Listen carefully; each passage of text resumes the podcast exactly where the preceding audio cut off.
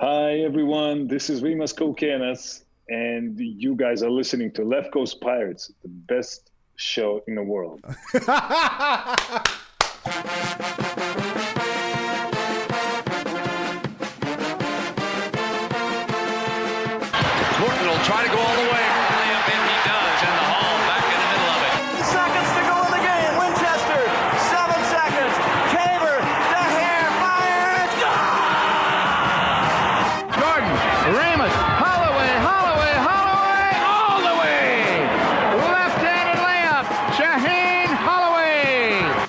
seconds to go down by two. Here's Whitehead, guarded by Ochefu, gets the step into the lane, goes to the bucket, layup, rolls around and in, and a foul! Whitehead ties the game! Pow from Trenton. Woo! What Trenton makes, the world takes. From just west of the Ward Place Gate in San Diego, California, he is Mike Desiri, class of 2001. I am Tom Kaharski, class of 1997, and we are Left Coast Pirates. Welcome to this week's edition of Left Coast Pirates. It is March 5th, 2022, and live from San Diego, it's Saturday night. How are you, Michael? I'm tired. You just Saturday night. I'm doing my Saturday night because once again, you can't get your priorities straight. We got bike rides, basketball banquets. Can, they- we're supposed to be recording casually on a Sunday. I review my notes. I watch the game again. I got nothing. I'm, I, I should be pumped up and excited, and I'm drained. It's a Saturday night, and I'm recording this thing. How Bah are humbug. you such a grub, Mike? My prediction came through. We went 2 and 0 this week and just have a little capper that cherry on top of the Sunday, Mike. I just watched the women beat Creighton in the Big East tournament. I'm excited, baby. In their 3 6 game, too, Tommy, right? Something about Seton Hall in that 3 6 game, huh? Let's let's hope. Let's hope. Oh, I, I, I don't want to put the cart before the horse. Excuse me, right? We gotta, gotta, get, gotta get there first. No, I think this is a great time to be a Seton Hall fan right now. I I gotta get the energy level up for you here. I, I'll, I'll do the best I can. Absolutely, they won the two games that basically look. They really only needed one, right? One was what punched their ticket. It, it wasn't inspiring in the Georgetown effort, but that that got them in. And, and I kind of agree with uh, Coach Willard in the post game uh, when he was talking to Gary Cohen after Georgetown. He's like, "Yeah, we're playing for seeding." No, I, I think it's also playing to build momentum and winning this game at Creighton on the road with all the variables and adversity that they had to face. That's one hell of a win. And I think we talked about it and said it was gritty, and gritty's been the word that's getting thrown around here. But just two wins to kind of put a capper on the season here, heading into the postseason stretch. How can you not be pumped up? Oh, it was an exciting week, Mike, of basketball. So let me see if I can take and, and kind of transform you back into that energetic guy I know. This week on the podcast, we're going to review the last week of regular season play in the Big East with the big wins against Georgetown and at Creighton. But first, Seton Hall 73, Georgetown 68. Any thoughts of an easy senior night victory were quickly dispelled as Georgetown was ready to fight for their first Big East victory of the season. The Hoyas kept it close in the first half on the back of five first half threes from Kaiden Rice, the second of which actually gave the Hoyas an early lead 13 12. The Pirates, though, took advantage of weak Hoya defense, working both inside and out, extending their lead as high as 10, and a Kadary Richmond three pointer with 28 seconds left pushed the Pirates' lead to 6. 42 36 at the half. Seton Hall's offense slowed down in the second half with Jared Rhoden being held to 3 for 11 from the field, and the Pirates missed all eight three point attempts, allowing the Hoyas to keep close. Donald Carey cut the score to 66 62 with a 3 with 350 remaining, and the teams continued to trade baskets. Later on, Carey added two more free throws to cut the lead to 68 66. However, that was as close as Seton Hall would allow the Hoyas to get. A combination of Hoya misses and Seton Hall free throws over the last two minutes helped the Pirates escape with the victory. I'm not letting you write the recaps anymore. What was that? Like three and a half minutes? I get I get oh two minutes to break. Mike, you you go on with your narratives, and I, I get two minutes to break down our resume, but you got like five, what, five and a half minutes for the two recap. minutes to talk about the directional schools and how they're doing in their tournament. Stop it. Stats on this one: Jared Rhoden, 16 points on six of 17 from the floor, six rebounds. Kadary Richmond, 12 points, 10 assists, five rebounds, and Jamir Harris, 12 points and five rebounds off the bench. For our opponents, Kaiden Rice, 17 points on five of eight from three point range, all coming in the first half. Uh, Collin Holloway, 16 points. Dante Harris, 12 points, six assists. Seton Hall held the advantage on the glass to a tune of 45 to 29. 19 of those were offensive rebounds. Seton Hall really protected the ball well in this one, only eight turnovers, and both teams decided to have a block party as Seton Hall rejected seven Hoya attempts and Georgetown sent back five for the Pirates. Tom, turning point in this one, I, I don't even know it was a turning point, more of like a key moment. You know, Rhoden goes to the free throw line late in the game and misses. And there's your boy, Tyrese Samuel, sneaking in for the offensive rebound. Seton Hall gets a reset. Kadary Richmond misses.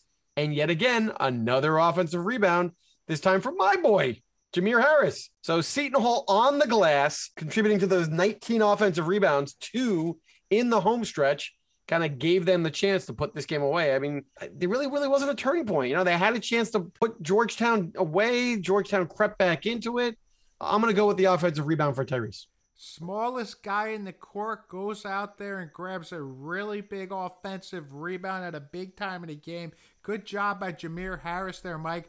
But you know, I'm gonna say this: the best thing we could say about this win on senior night was that it was a win. This was not pleasant to the eyes. We really played down to the opposition there. Georgetown is a really bad team. There was not a whole lot of good coming out of here. Seton Hall should have been out painting the town after this victory because in this case, once again, a win is a win is a win, especially when it punches your ticket to the NCAA tournament. So at the end of the day, no, this was not another uh, impressive on court performance in terms of the metrics or in terms of the eye test, but it's a win. It's on senior night. It, it punches your ticket to the tournament. That's what six tournament seasons out of the last seven. I know, Tommy, you say that one doesn't count because the tournament wasn't played, but it was six NCAA quality seasons out of the last seven. I'll take that. I, I'll, I'll allow those words, Mike. I'll That, allow that's that something to really be proud and excited about. So yes, absolutely, absolutely. when when when the buzzer sounds and you squeaked out this victory, everybody has the right to go out there and celebrate and and just like I said, go paint the town, which should be doing right now. And you know who should be out there painting the town? The one guy who really looked good, Kadary Richmond. Was that his best game in, in terms of point guard play as a Pirate so far, Mike? One turnover during the game, 10 assists to six different players, and 12 big points. Kadary looked good. It looked good. That's all. That's all he gets credit for. He played. He clearly played his best game in pirate blue, or what we were. We were pirate white that, that night. We didn't have blue. We're home home uniforms, but in a pirate uniform, right? uh, It, it's under control. It wasn't forced. He's had good games where he's found other guys and gotten people involved and had like a six or seven assist total, but he's also kind of offset it with some sloppy play. He's had games where he gets you know three to four turnovers, and you're like, eh, two to one, one to one assist assist to turnover ratio. He controlled this game. The offense was his to run, and it wasn't like they were just running a couple set plays, and then therefore he was getting some kind of cheapo assists. He was hitting guys on backdoor. He was running the break. He was running pick and roll. I, I loved everything that he did in this game. It was good. It was good. Come on, he got he got four different guys alley oops or uncontested layups at the rim. We're always complaining that other teams get easy, efficient looks, and everything that we try to get is a difficult shot. And he gave you eight points that were easy. And if to be honest, if you're setting up high Harris for good looking threes, I think those are easy points as well. And his two threes that he made were set up by Kadar. There were a lot of folks on uh, social media talking about that. That was the most dunks they've seen in a Seton Hall game in, in their lives. And there was one kid that said, "Hey, I I was a class of 2019, and that's the most dunks I've seen." And I had to answer, "Yeah, I'm a class of '97, pal. Same over here." Oh, geez, you look. Can we not make that the social media post of the day? All right. Uh, what else was really positive in this one? We kind of already talked about it. You had the the clutch offensive rebounds, but you also had the clutch free throws. And I'm going to go back here to Tyrese and Harris and make sure they get their due once again. So Tyrese hits two big free throws with under four to play. Is this is going to be a new thing now? He did it in the Creighton game too. What the heck is going on? And with one minute to go, as I mentioned before, he gets that offensive rebound off of the Rhoden one and one miss. And like I said, we, we come out of the timeout.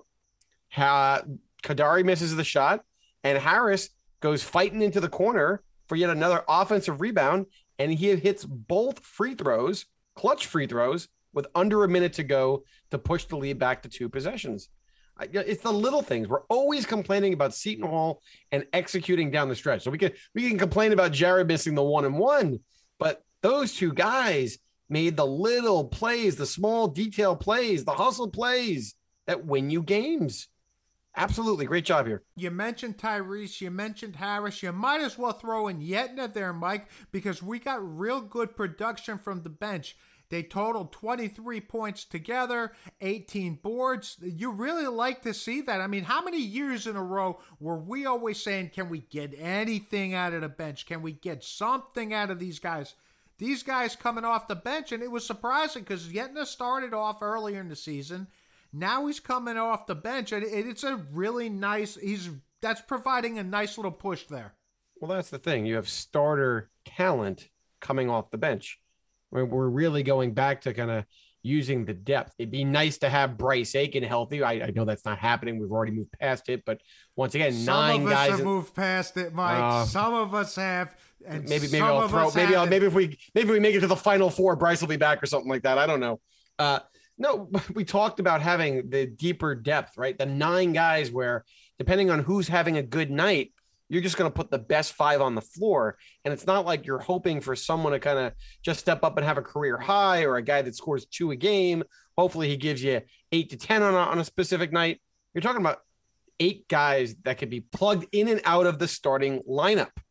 So I, I have on a given night like this, when Samuel Yetna and Harris are all having a better game than let's say Tyrese and, and Ike, yeah, I'm, I'm okay with if they get bigger minutes and then they have the chance to put up the results that they had. But we shouldn't be shocked anymore. It's just a matter of can we get people involved on a more consistent basis? Can we get a balanced attack? I, once again, I'm okay if it's I'm rolling with the best five guys for the night, but I'd like to see this team have a balanced attack and not lean on just one or two guys. So this was really encouraging to see these three guys step up and you know put their imprints on the game. Okay, so outside of playing down to the competition, Mike, what can you gripe about? Ah, you know, I, I still want to see us play smarter. There, was a point in this game where we could have stepped on the throats of Georgetown. We always say that we sometimes are missing that killer instinct. And Rhoden goes on a fast break with Harris. And we're up by five with 12 minutes to go. You even I even told you that, hey, I, I can't believe I'm admitting this. I watched the game on Gamecast for the second half. I had to uh, honor my religious obligations for Ash Wednesday, and God is probably going to strike me down because I'm sitting there as they're you know give, giving out the Eucharist, looking down to see what happens in the final seconds. You know, are, are, are those precious seconds going to take away for a pirate victory? Oh, you and the wife's looking over. mass. Oh, very good, Michael. You went Full mass, full mass, and the wife's looking over, going, "Put that away." And I got my daughter yelling at me, going, "Daddy, Daddy, we we don't look at our phones in church." I'm like, when, when there's a tournament bid on the line, yes, we do, sweetheart. Yes, we do. Uh, but I come back to watch the game, and you're like, "Wait, wait till you get to the fast break, right? Wait till you get to the fast break." You said to me, and and there it is on that play. Rhoden doesn't pass. Instead, he opts to do this like acrobatic, underhanded scoop layup attempt, and it doesn't go in. And I'm like, ah, come on. Once again, execute the fast break, and we go up by seven there because on the next possession, Harris makes a nice bucket and pushes the lead up to seven. That should have been nine. And then the next four minutes, I wanted to pull my hair out, right? I'm, I'm going to give you the sequence again. We, we do this on previous podcasts. I'm like, just bear with me. I'm going to give you some plays. Tom, so frustrated. Tyrese throws a horrendous outlet pass turnover. We get a stop. Next time down, Rhoden turns the ball over, driving the baseline and just trying to bounce past it to the corner. Easily picked off. We get another stop. Kadary Richmond, offensive foul. We get another stop. Tyrese gets way too deep underneath the basket, tries to go up, and yes, he gets blocked by the rim again. We get another stop, and Yetna throws a baseball pass for the outlet turnover. Come on, Tom. During that entire stretch, Georgetown did not score. That was a four minute window when they had the lead at seven. That probably should have easily got pushed to what, 14, 15. Then you're what, eight minutes to go in the game at home, senior night, ball game, lights out. And instead, they left the window open for Georgetown to creep back into it and make that a nail biter of a game. You just you got to be better than that. You know, you, you mentioned Rhoden kind of not doing a good job on that fast break, and you know, it looked like he reverted to the inefficient pressing kind of player that he's been outside of that Xavier game. You know, we thought maybe that Xavier game a light came on, what have you, but he shot six of 17 from the field. Four of his buckets came off of uh, passes from a teammate, which then means the rest of it was just all ISO banging the ball into the ground, you know, Carmelo Anthony type plays. I mean, I know you probably appreciate it being a Knicks fan and, and all, but it's just not efficient basketball, and he, and he needs to get away from that. Well, and that's why I was kind of frustrated coming off this game. Yeah, I know it was a win. I was excited from that standpoint, but when we were kind of breaking it down and looking forward and saying, all right, was the Xavier game an outlier? Because uh, that was a concern, right? You had the the the squeaker of a win against DePaul. You get the squeaker of a win against Butler. There was a lot of things we didn't like visually in those games, but then they come out and they play their perfect game against Xavier, and you're like, wow. Not only did the team play a perfect game, but Rhoden kind of came into his own. That's the game we were hoping, or the approach to the game that you were hoping you're going to get from Jared Rhoden in big spots. And then he kind of regressed a little bit. So you're kind of scratching your head going, okay, what, what Jared am I going to get on a given night? And if I get the Jared that kind of reverts back to ISO ball and goes six for 17, we're probably going to have a difficult time beating most opponents. We're going to be in a rock fight, grinding it out down to the final possessions. And kind of that's what happened here. My concern is that down the stretch, I think his struggles kind of got into his own head. He's missing free throws in key moments to close out games. Do you want Jared at the line right now? No. He shoots eighty percent for the season, but do you want him taking those shots? Jamir Harris or someone else. Uh, okay, I, I kind of feel the same way. You know, under a minute to go, Jared is not knocking down his free throws consistently right now, and then that's that, that's a little concerning. You know, it's funny because a few weeks ago we we were talking off air, and we're and, and you were telling me how much Jared's uh, free throw rhythm drives you crazy. You know, the little pitter patter. And I said, well, you know what? Everyone's got their own rhythm that settles them down into a free throw. And you're like, hey, that just screams you're going to be off balance when you're going to take that important th- uh, free well, throw yeah. at the end of the game. So, I mean, he, he hey, shoots 80%. Good, good job he, there, Mike. he shoots 80%. He's improved his free throw uh, percentages throughout his, the, his his career. I don't remember what he was his freshman year, but it was nowhere close to 80%. So if you have a gimmick that works for you, and that's what Jared has had to do to evolve his free throw shooting to be at an 80% clip, that's a great clip to be at. I just I get worried crunch time, extra pressure, and you're adding this extra movement to your stroke. You know, it, it's easy to fade back. It's easy, you know, to, to not fall into the shot. And lately, I, I don't know. I, I don't know. Just like you asked me to find something to gripe. There wasn't much to gripe about, but Jared's going to get the ball in big spots down the stretching games, and he was 0 for 2 from the floor under three minutes to go, and then he also kind of came up came up short in those free throws. And speaking of coming up short, three point ball was not falling. We mushed him, Tommy. We mushed him. We're like, hey, hey, that must be fixed. That 40% must be a thing that we're to have as part of our offense. Uh, no, no, no, no, four, four for 20 on this night, 20%. But a lot of the attempts felt very rushed, very forced. You know, it didn't seem like they were coming in the flow like like they did against Xavier. So, I mean, that's what you're going to get out of that. Okay, but th- then then why not go back to what worked in the Xavier game? So we were running flawless, well, not flawless, but crisp, right? We kept on saying the word crisp. Kadary was getting into the post. You saw the double team coming. The ball would come out. It would get swung around, and you're going to get better looks. Did we go to Kadary in the post at all? I don't, Not a didn't feel like we did. Not a whole lot, and you know it, it's it's it's kind of confusing because Kadary's going to have a physical advantage against most of the guards that end up playing defense against him. So he's going to post against guys that are a lot smaller. It just wasn't happening, so that was just a little strange. And then we go back to the Xavier game, and what stood out from three point shooting to me was Tray Jackson, five for five, right? And Tray goes 0 for three in this game. Did it feel like Tray got anything in pick and pop action? Did it, you run any plays for Tray, or did Tray feel like he was forcing those three attempts? again, we talked about this off off air, and it was you know I felt like Tray was getting all of his shots uh, on the swing, like on, on that extra pass. It wasn't even like on pick and pops or or specifically designed plays. It was just the guys making the extra pass, and this time there was no extra pass that was being made. So Look, they won the game. They They're on their way to the tournament, and then you get to move on to the next one and start preparing for the Big East tournament.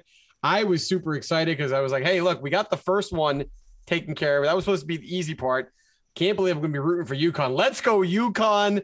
Beat Creighton. Set up a you know winner take all five seed. Get the bye, and Creighton takes care of business. Oh, they have problems at point guard. They, they we're gonna, they're going to fall apart. I guess Coach Buckets he made some adjustments because Creighton looked great against UConn, which made me kind of get worried about my second pick of the week. But Seton Hall 65, Creighton 60. And if Mike didn't like my first recap, he's not going to like my second. The Pirates rolled into Omaha looking to ruin senior night for the Blue Jays. But it didn't look good early on as Kadary Richmond left the game after four minutes with an apparent hand injury. Jamir Harris kept the Pirates in the game and tied it up at 15 all with 12 minutes left in the half. The Blue Jays then went on an 11 0 run, but the Pirates hung tough and answered back with a 16 4 run of their own, closing out the half with a Tyrese Samuel 3 to take a 31 30 lead. The second half was a back and forth affair with six lead changes and two ties. Creighton led by four with eight minutes left, but two three pointers by Jamir Harris and Alexis Yetna gave the Pirates a 55 53 lead. The Blue Jays pulled within 61 60 on a Ryan Hawkins three with 2.13 left, but the Hall got a driving layup from Jared Rhoden with one minute left, and Tyrese Samuel secured the win with two free throws with 3.2 seconds left after Creighton's Alex O'Connell missed two three point attempts in the final 15 seconds. See, that wasn't so bad. That was actually like kind of on point in terms of like plays and recapping certain segments of the game. The last time you giving me like stats for Rhoden, he's like three of three of eleven during the show. I do the stats. There I was do the nothing stats. to talk about in that Georgetown game, Mike. It was a bunch of garbage. Hush, hush. Back back to the corner, please. Give me your All right. Box score on this one. Uh, Jared Rhoden, 18 points, leading the way again. Much more efficient, 8 of 18 this time. And he also threw in six rebounds. Jamir Harris, 14 points, 3 of 6 from distance. And there's your boy, Tyrese Samuel, 13 points, 5 rebounds. And, and the Icers from the line. The Icers. Okay, uh, opponents Ryan Hawkins, 17 points, but it took him 6 of 16 to get there, 3 of 9 from distance. Ryan Kalkbrenner, 19 points, 8 rebounds, 5 offensive, and 2 three pointers, giving him 3 on the season, all 3 solely against the Pirates. All right, team stats. Seton Hall, again, the bench, 38 points. I think Creighton had two bench points in this one, if I'm not mistaken. Seton Hall was much more efficient, 7 to 17 from three point range. Only turned it over eight times again. Conversely, to Creighton turning it over 14 times. And look, the defense was locked in. Seton Hall held Creighton to 38% from the field and 33% from three. And the turning point for me, this is funny, right? We, have some of these moments where you're like, no, no, yes. This was a clear no, no, yes turning point for the game. Alexis Yetna steps to the, the three point line, and I'm screaming, no, no, yes. As that puts the Hall up 55 53, and they never trailed again. I, I don't like Alexis from that specific spot on the floor. I'm kind of okay with him in the corners. So the minute that ball came up to the top, and he, he didn't even hesitate, I was just like, oh, God. But it went.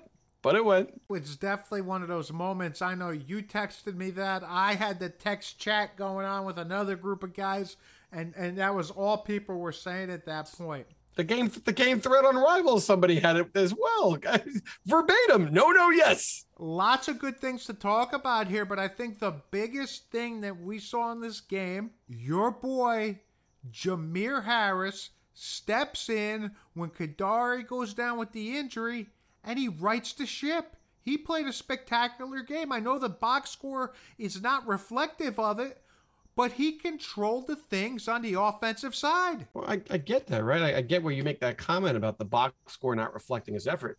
Did you realize he put up 16 shots? Yes, yeah, he, a lot of shots. Yeah, he did throw up a lot of. Shots. I mean, he, he was yeah, he was in there for 35 minutes, so and the ball was in his hand a lot. And I like the fact that he was aggressive, but he put up 16 shots. Uh, we talked about this in the beginning of the year, and maybe, maybe we thought we were we were crazy or it was more coach speak. But didn't Jamir Harris interview with his brother Jaquan with the front office after they they committed at that, that point? Yeah, they, and I think that they did. And I think Pat Lawless asked him and said, you know, you know, what did Coach Willard say to you to get you to come here? You know, what what role do you see you playing for Seton Hall? And Jamir goes, Coach wants me to play point guard. we're, we're, laughing like, we're like point. Stop it! Stop it! Oh, oh. We got like four point guards on the roster. You're not playing point guard let, let, let's t- let's take the step back when he said we want you to play point guard. At that point, you had Kadary signed, you had Bryce already committed to come back one more year. You I don't know. I don't, I don't know. If, I don't know if Bryce was Long. back yet. No, you, no, Bryce was back at that point. You had Jahari Long uh, already on the roster, and you had an incoming Ryan Conway. This was before we knew he, he was going to redshirt. So let's just say that there there wasn't no precognition. Coach Willard wasn't playing Nostradamus and saying that I, everyone's going down and I'm going to need Jamir Harris to step up his point. Well, so I'll say this: I, we thought Jamir could play a lead guard role. That that I thought was within his capability, and you were concerned that and you were rightly concerned because because early in the season he had his struggles. You were like, hey, if he's going to play lead guard and be hunting his shots, playing up a level could be a challenge. So we absolutely saw throughout the first half of the year he struggled to go into the paint and finish effectively. We watched him struggle to find ways to get his shot off and have a clean look. I'm more impressed with the fact that with the injury to Kadary, with the injury to Aiken, with his increased role, it's not like he's come onto the court and just been all right. Hey, I'm going to play lead guard now, and I'm going to hunt my shots. The last couple games, especially today, yeah, forget about the 16 shots. Even today, I felt like he was out there playing the true point guard role, even though he only had one assist, but running the offense, getting them in and out of the pick and roll, and getting the ball moving around so you can get that potential, you know, ball swing for an open shot. It just felt like he was under control. And early uh, parts of the year did not feel that way at, at right now, you're okay. I'm not saying we want Kadary to be hurt long term here, but you feel comfortable if Kadary's not on the floor, if Jamir steps in for a extended period of time, you feel confident right now. That's I, a huge step for Seton Hall heading into the postseason. I, I don't know if I want extended period of time coming in from Jamir Harris because that screws up rotational uh, situations all over the court. But yes, Jamir is playing a lot better, and this is kind of why I said I was cautiously optimistic with him coming in. I thought there was going to be a learning curve there. You know, I know he started at Minnesota, but that was a long time ago. He played a lot of ball at American.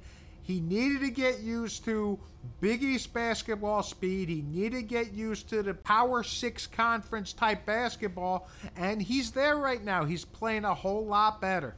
But there's so much more you can do offensively because of his ball handling capabilities right now. You can play him side by side with Kadary, and it's not because he's out there just to score. You can have two guys with the ball in their hands facilitating the offense. He could bring the ball up and he could feed Kadary into the post, right? Play inside out with Harris you know, keep Jackson within, you know, on, on your shot so you can swing it over to him too. But feed the ball into the post with Harris bringing it up. Let Kadary go carve out some some room in the paint and get a solid post up spot. Sometimes what happens is Kadary's got to get the ball in the post, almost like Mamba was doing last year, like a couple steps inside the three point line, and he's got to take four power dribbles to back his guy down. It takes a lot of time to get into that offensive set when you know, the defense has to collapse. But maybe Kadary just posts up and you can use Harris on the floor at the same time to get him into that starting offensive position where the defense has to respect his ability to take his guy to the rim from five feet away. I just so many more things with Jamir playing confidently here. So many more things that you can do. And hopefully he's going to start kind of hitting his three pointer consistently like he did again today at a 40 to 50% clip. Just great positives. Great positives. What else you got for me, Tom? You, you, you want to you want to talk about the, that grittiness again? Well, well there, there were a couple. You, I, this team is showing a toughness that, that that that I'm really enjoying. I mean, how many times in the past years, Mike, have we seen this team go down uh, by six points, by seven points, and then just the wheels fall off the bus? This team showed great toughness in both halves. You know, the team ended up going down by 11 uh, with 8 minutes and 21 seconds left in the first half. They then went on a 16 4 run the rest of the way. Second half, wasn't quite as bad. They were only down four, but still, with 8 minutes and 26 le- seconds left in the game, they went 16 7 the rest of the way. They just kind of knuckled down, they got into their defenses, and they played really well. Are we really surprised? This team has done that throughout the entire season. or The whole non conference were they not down by double digits? Like every, including like Bethune Cook and, and, and maybe not Nyack, but, but but they were down by ten to everybody, and they found ways to claw back. You know, get themselves into the game, make the right plays. You're frustrated because they got down by those double digits consistently, but it's not like they didn't have the the the fortitude to do it. They've already shown it to us. My blue tinted glasses take here is that this is a really hostile road environment. They historically have not done well in Omaha. They've had some bloodbaths coming into this building, and it is senior night in a packed house. And when it got to 11, I'm sitting there going, Ooh, no Kadary for the entire game. The wheels could kind of come off here. This could be one where we just take it on the chin and kind of then lick our wounds going into the Big East tournament. And at halftime, you were like, Wow, wow, we're up by one. What the heck happened here? Way to close out a half something we also typically don't do well. So just once again, a, a lot of good takeaways with how they kind of stepped up, not obviously to close it out in the second half, but I was more impressed by keeping contact going into the first half and taking the crowd out of it when they could have easily flipped it to a 20 point game. We were impressed with the bench during the Georgetown game, Michael. The bench really showed us something tonight. 38 points coming from the reserves, Mike. That is that's insane. That am is I, am I allowed to, am I allowed to am I allowed to poo poo that?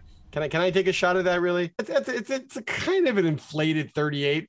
I mean, Kadary goes down with the injury right away in the beginning of the game. Harris is not now coming off the bench for the remainder. The guy played 35 minutes. He wasn't coming off the bench at that point. You know, at that point, Harris was like your pseudo starter for the rest of the game. But yeah, 38. even take away Harris's 14. You got 24 from Samuel and Yetna you'd sign up for that in a heartbeat. You know, Har- Harris got his 14, but he got 12 last game against Georgetown. He came off the bench, I'm so his teasing, production, his teasing. point production wasn't the same. You're always backing out numbers that you think are going to work for your narrative, Michael. Enough with you and your narrative. Be happy for once. If if Seton Hall is getting 20 plus points from their bench in games going forward the rest of the season, they are going to be a tough out. They are going to be a tough out. Well, it, that's under the assumption that you're not getting a zero from Tray and Ike, so that they're offsetting that. Right. I still want a little more balance again. Uh, but once again, if, if that's the hot hand, if the hot hand is all three guys off the bench, and Kevin acknowledges that, okay, roll with it, man. That, that, make your adjustments. And he did that. Did he not start Yetna and Samuel uh, in the second half together? He did. He did. He saw that the size was working for them. The si- the combination of size and agility there, uh, where where, uh, where Ike is the big kind of lumbering guy. He was when Ike was having a hard time with Kalkbrenner. Uh, let me let me just let me just poke that bear a little bit. He said he shot two three pointers. You know, You're a seven foot guy. You've hit your second three pointer of the year. Stop doing with the talking and pointing the fingers and everything. Dude, dude, just run back on defense, okay? You punk. Well, no, you want him to act like he's been there, but he hasn't Oh. been there. He's he's only hit two for the season. Come on. It's driving me Uh, nuts. I, I got to give him credit though. It was a, it was a pretty clutch one that he hit late in the second half to cut it back to three again. So And he- and he for a guy that was not one- making them, he actually had one that rolled out. He, I thought he had another one going down in that game. All right, but but while we're kind of talking about the, the rotation here and, and Ike's performance, let, us kind of transition to sour grapes and grapes. I don't have a lot here, but I, but I do want to talk about Ike and his foul trouble and his effectiveness. I I'd like to find ways to get him involved in the game so that he's not being eliminated by the other team's strategy. So Ike is great, phenomenal. It could be even the best in the country at weak side help in terms of his shot blocking. But I've seen this over and over again, and Coach McDermott was all over it. The way to neutralize Obiagu is to go right at him in the post. Obviously, Kalkbrenner tried to kind of pull him away from the basket with those three point attempts, but Ryan's pretty crafty with his up and unders, his fakes, his drop step, with his creativity around the basket. And every time Ike went for the pump fake, leading to you know kind of bad fouls You, you know, right? Not, not moving his feet, not moving laterally. And that's my concern. My concern is not the fact that, hey, you know, I had an ineffective game. We talk about the bench points being 38. I, I can't be a non factor in the rotation for a game. We just don't have that kind of depth. So if, if Ike is being completely neutralized because the other coach knows how to take him out of his element, we're down to seven guys in the rotation. That that was my concern of, of watching Ike play this game. He couldn't get in the flow. He tried to overcompensate. He picked up four bad fouls. And essentially, we were playing with just seven guys in the rotation. And because Kadary was out with the injury, we were down to six. Let's talk about Kadary's injury because, geez, I mean, ugh, holding my breath here. And I think the, the news in the post game is that it was more cautionary than anything else. But I I can't trust anything that Kevin Willard says about injuries anymore. I just can't.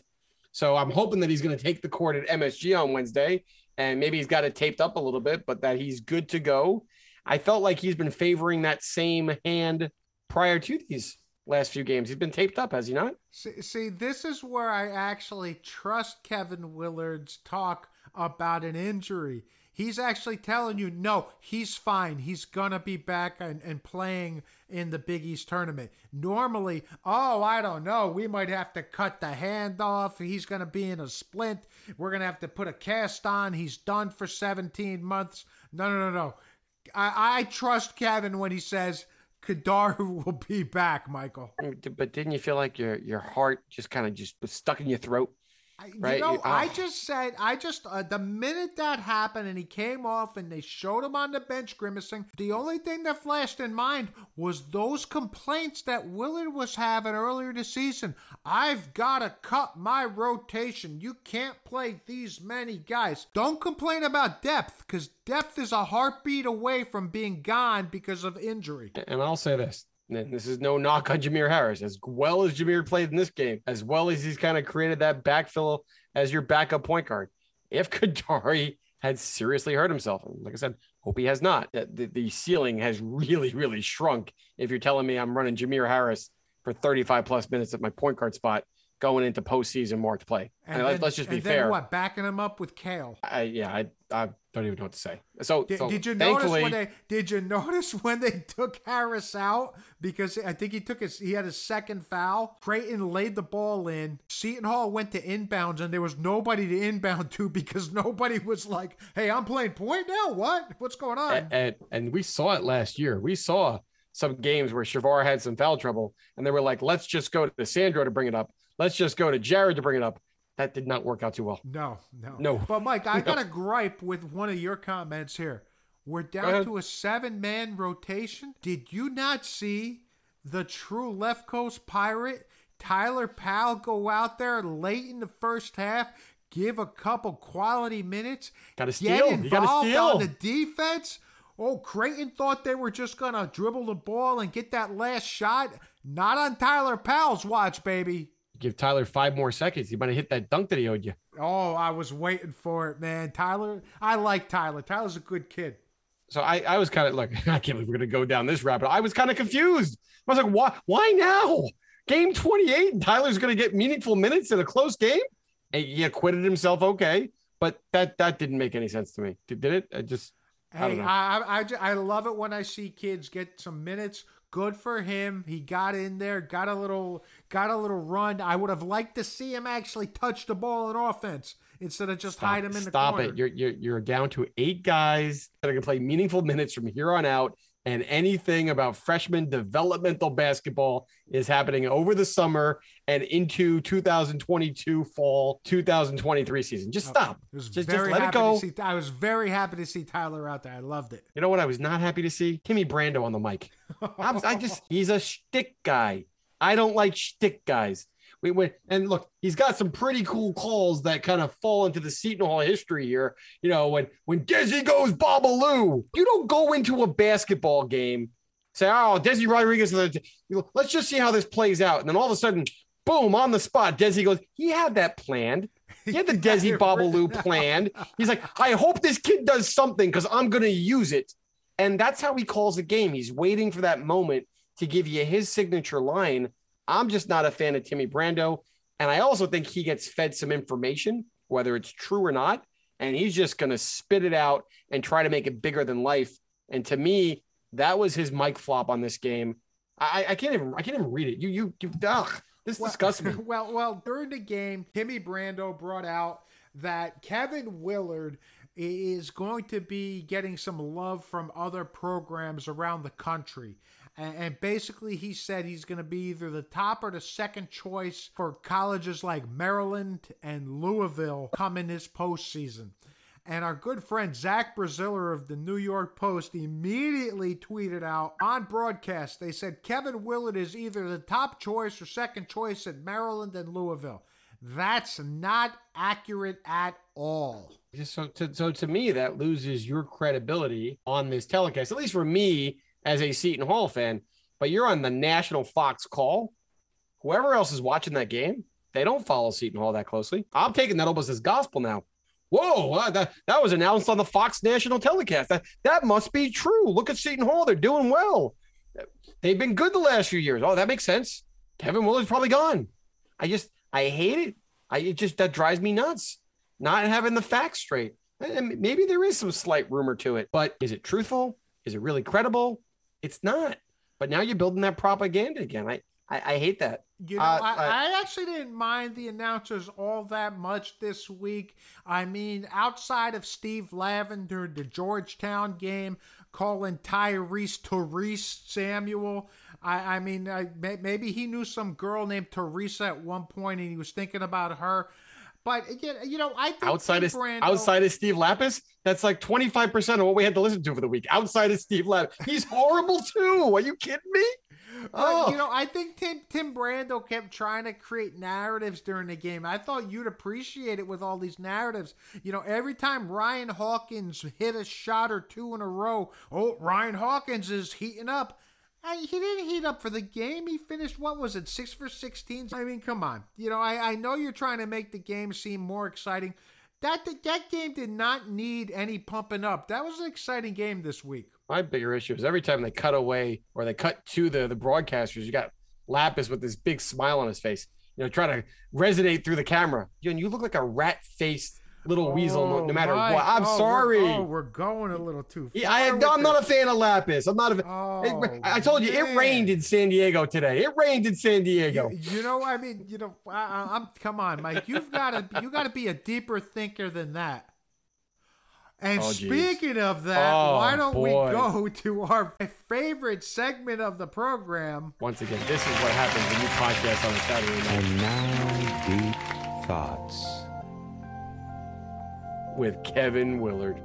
Since this was a 2 0 weekend and we're in really good moods, and it happened to be senior night, instead of going to Kevin's quotes, I think we should go to some of the player quotes from the post game presser. And more importantly, I think Myles Cale uh, and Jared Rhoden uh, had really good answers when asked uh, what they thought of their four years at Seton Hall or what they were going to miss the most. Uh, so I, instead of going to coaches psychobabble and going into that, why don't we go to the players?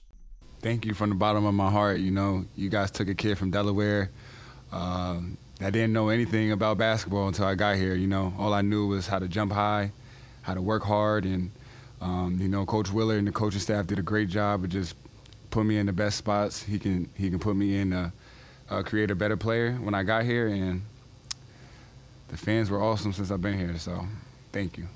Well, I just want to say thank you. You know, uh, I always say it takes community to raise a man, and um, for me, I feel like that's what it did. You know, I want to say thank you to all you guys as well.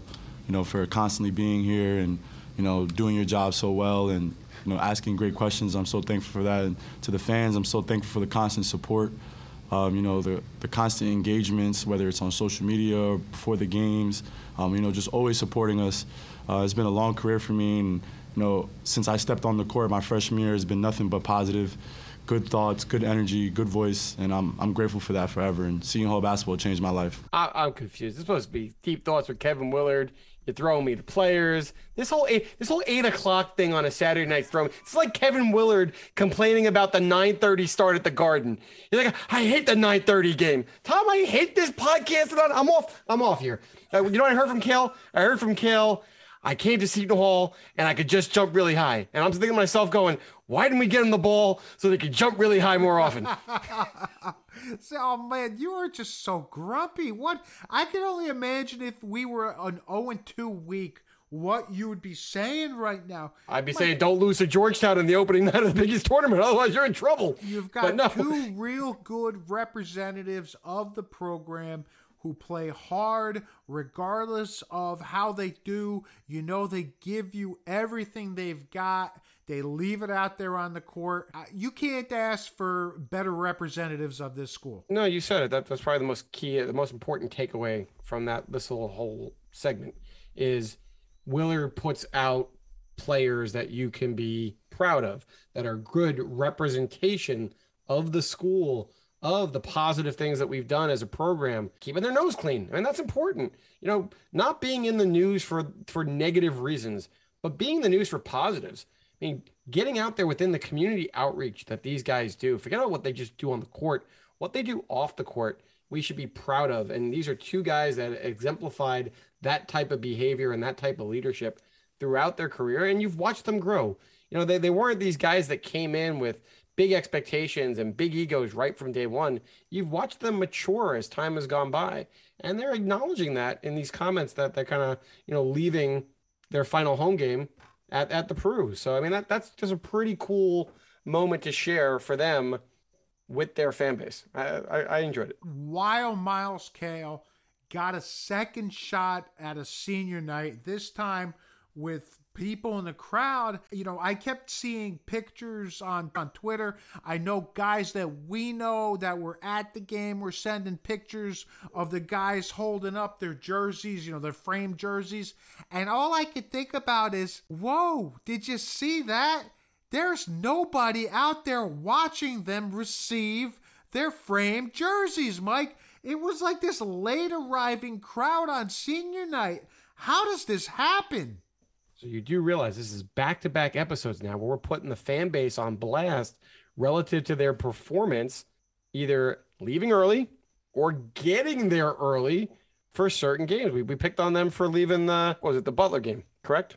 We picked on them for leaving the Butler game early. Here's an opportunity where if you feel as strongly as we just articulated how they are such great representatives of the program and what we do, and you are so proud of where Seton Hall has come from the Gonzo days, out from the ashes, putting the program back in a positive light. These are the kind of guys that have helped do that. So why? Why? What was the start time? Was it seven It o'clock start seven time? o'clock start time, and to their credit, the crowd was in place by the time the tip off was start. The, You, the you said to me it was like it was like an ball. LA crowd. You said it was like an LA crowd, like rolling in casually. No, this wasn't an LA crowd. LA crowd would have been there till about halfway through the first half, Michael. Let's not get that wrong. So, so my point, I'm, I'm glad they showed up and they cheered them on during the game, but I don't, I just, I get confused. Eh, For a particular night, if you're that proud to bleed blue as a fan, why can't you be there at 6:30? They- They announced that the ceremonies are going to happen at 6:45. Why, for that particular night, can you not just get there 30 minutes before tip-off? I think watching, I think watching the pregame is kind of fun and cool anyway, right? You, you see who's warming up, you see who's nursing an injury. But in particular, on this particular night, why can't this be the exception? Tom, you showed me a picture where the arena was empty at that moment. How would you feel? Oh, I, How would you feel? I, I'd feel horrendous, man. I mean, the entire sideline shot of the arena was just empty. And man, like I've given you the grief. I was at Myles Powell's uh, senior night two years ago, packed. Everybody was in their seat, ready for the seniors to receive their placards. I don't want to hear it. it. It could be done then. It could be done now. So Is it because Georgetown was winless? I mean, that doesn't. does- no, the the, opponent crowd shouldn't was matter, there, right? By the, by the time the game started, the crowd was there. Okay, that's true. It's true. You're. I, I'm lost. I'm at a loss here. Just get get there 15 minutes earlier. I, am I'm kind of confused. So, Mike, all right. you know, after this 2 and 0 week, especially with that win against Creighton, what does that mean for our resume? How do we track on our seedings? Uh, so you're gonna hate me because there's really not much to track. I'm, I'm over the net at this point. You know, we're not worrying about who's gonna have a quad one win and a quad two and th- we're beyond that at this point. They, they got they've done enough on their resume to punch their ticket. They're gonna be in the tournament. It's just a matter now of where are they gonna fall from a seed line perspective. I think most people would have agreed they were solidly in the eight nine kind of scenario after the Georgetown victory. And depending on how they kind of finished off the year, maybe they could improve that. Maybe they could slide backwards after beating Creighton on the road, that's just yet another quad one victory for the Pirates. That brings them up to six now.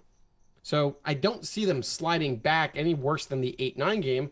I think now the question is can they challenge for a seven seed or potentially higher?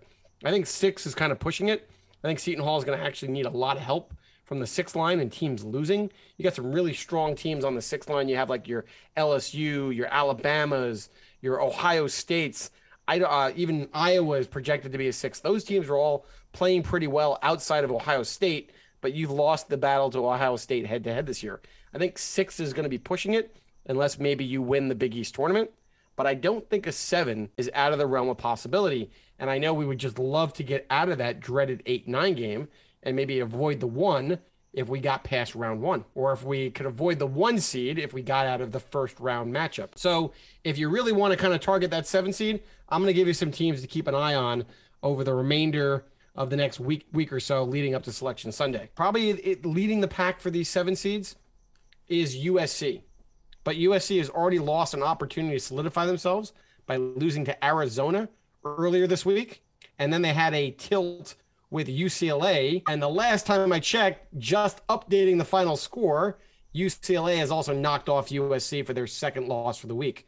So, all right, that, that could start bringing them back to the pack, and and Seton Hall could possibly jump them. And there's no shame in losing those two games on the road to top 25 teams, but you got to move the needle. If you're not winning, somebody else can jump you.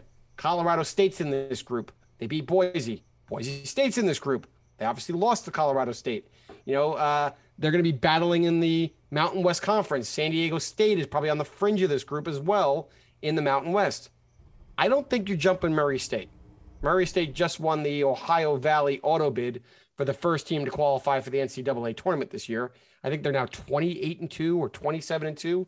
I think they're going to be one of those teams that's locked into the seven line. But then you have teams like Michigan State. They were 0 and 2 this week, and they have a quad three game that they could, you know, falter in versus Maryland tomorrow on Sunday. And then you have Iowa State. They're reeling 0 and 2 again this week, and they lost a, a 15 and 15 Oklahoma State team. Other teams that could have jumped up, but I think they're fading back as well, putting Seton Hall in a good spot here.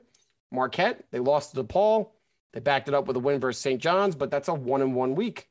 And then you have TCU, who had a big upset against Kansas, but followed up with two more losses. They did not get the, the rematch versus Kansas, and they lost to West Virginia on the road. Still a quad two loss, but I think West Virginia is somewhere in the 80 net. At this point, if you want to go from the eight, nine lines, the seven lines, and you want to make your your name for yourself, you're asking to be into the top 25 of the draw, right? We're, we're talking four spots for each seed line. On the sixth line, that's 24. You really got to be a top 25 team. So to make hay at this point, you got to beat teams. And right now, I don't think anybody in this group made a name for themselves this particular week. Nice wins by Seton Hall, good quad one victory. But remember, Creighton is a 10 seed, kind of projecting to kind of just get in. Go take care of business in the Big East tournament, and I think they got a shot to move up. There, Tom. I talk about everybody but Seton Hall, but it's relevant. Well, you could but- turn on probably one of a dozen games next week, and there's implications for Seton Hall besides what you watch in the Big East. Well, you've already mentioned probably the two most important aspects of this. One, Marquette did no favors for us by beating St. John's tonight. So, Seton Hall is going to have that first round of the Big East tournament matchup against Georgetown coming up on Wednesday evening. Do you really want to see Seton Hall Georgetown round three after only a seven point win at Georgetown and then a seven point win here this week? I, I don't I don't think it can hurt them. I think if Seton Hall is kind of in the mix for a seven, and they could be technically even in a spot for a seven right now. Their their net was what 33. Their net should improve with the road victory. They should probably be in that 28, 29 range. They're kind of right where they need to be to be a seven. You lose the Georgetown game, you're not getting knocked out of the tournament, obviously. But I think you're then right back to that eight nine game. Do I want to see it? No. There's nothing positive that can come from that game. It's just another game that somebody can get hurt. It's another game that's going to create tired legs heading into what should be a rubber match against UConn. I mean, we, we got one on our place in that, you know, fantastic overtime shootout. We kind of had you know, lost that setback in what we thought was a close game where we're kind of hanging on the fringe, but they were kind of in control. It feels like the matchup has evolved every time we played. And here you go. You get one more shot at it. And that's the kind of win that would kind of punch that ticket to that seven seed. And then you would expect that Nova would be there as the two, taking care of business potentially, waiting for waiting for us in the semis, right? The seven right now is St. John's. And I think St. John's plays Butler or DePaul. But my point is, I would expect to see Nova on Friday night in the semis playing Seton Hall or UConn winner at that point. Would you not? Well, absolutely. And let's not get too far ahead of us. Later this week, we will be bringing out our special Big East tournament preview session. So let's not get too deep into it. Let's just focus in on that first game. Let's talk Seton Hall, Georgetown. Let's get that prediction, Mike. I Did you just did you just dangle a carrot? Wait, did you just dangle a carrot? Uh, just dang, just just a little. It's called a little tease, just a tease, Mike. That's what it's called in the industry. It's a tease. So you're not going to let me give predictions for the Big East tournament because you've got a special episode coming, and that's it. You won't say anything else about it. That's all I Come got for you. You're gonna have to wait for it, baby. Yeah, right, well, anyway, go ahead. Give me your prediction for Seton Hall, Georgetown. I mean, what- is this prediction for Seton Hall, Georgia? How how are they going to win? They're going to win big, or are they going to just squeak by again? Uh, no, I don't want to hear loss. I think we are going to finally get off the schneid and we're gonna beat the brakes off of Georgetown at MSG. I think at this point, Georgetown is a psychologically beaten team. They didn't look like they even came to play today, and it is going to be a bad beating at our hands. you don't think that they have one more chance to regroup, rest up for the early portion of this week, and come out guns ablazing one more time?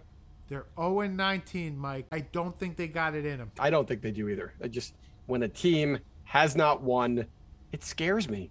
It scares me. It's just you always have that little doubt in the back of your mind. Today could be the day. I don't. I don't think it's going to be. I, I think Seton Hall is destined to have that matchup with UConn again. I really wanted to be though on the other side of that draw. I really wish the Johnnies would have stepped up. I wanted that shot to, you know, win that first round matchup, get the bye, play Creighton again. I wanted a shot at Providence. I mean, they might still get their shot at Providence. We could be talking, you know, about their performance versus Providence on Saturday. That'd be pretty darn cool. But I wanted a shot at Providence, and I being on the other side of the draw would have made it more realistic to happen. So hey, it is what it is. Hey, before we go, I, I Mike, can't do this, Tom. You gotta tell them who we're gonna be talking to, Tommy. You gotta tell Before them. Before we go, Mike, I got one more prediction for you. I'm predicting the ladies come back tomorrow and they beat Nova.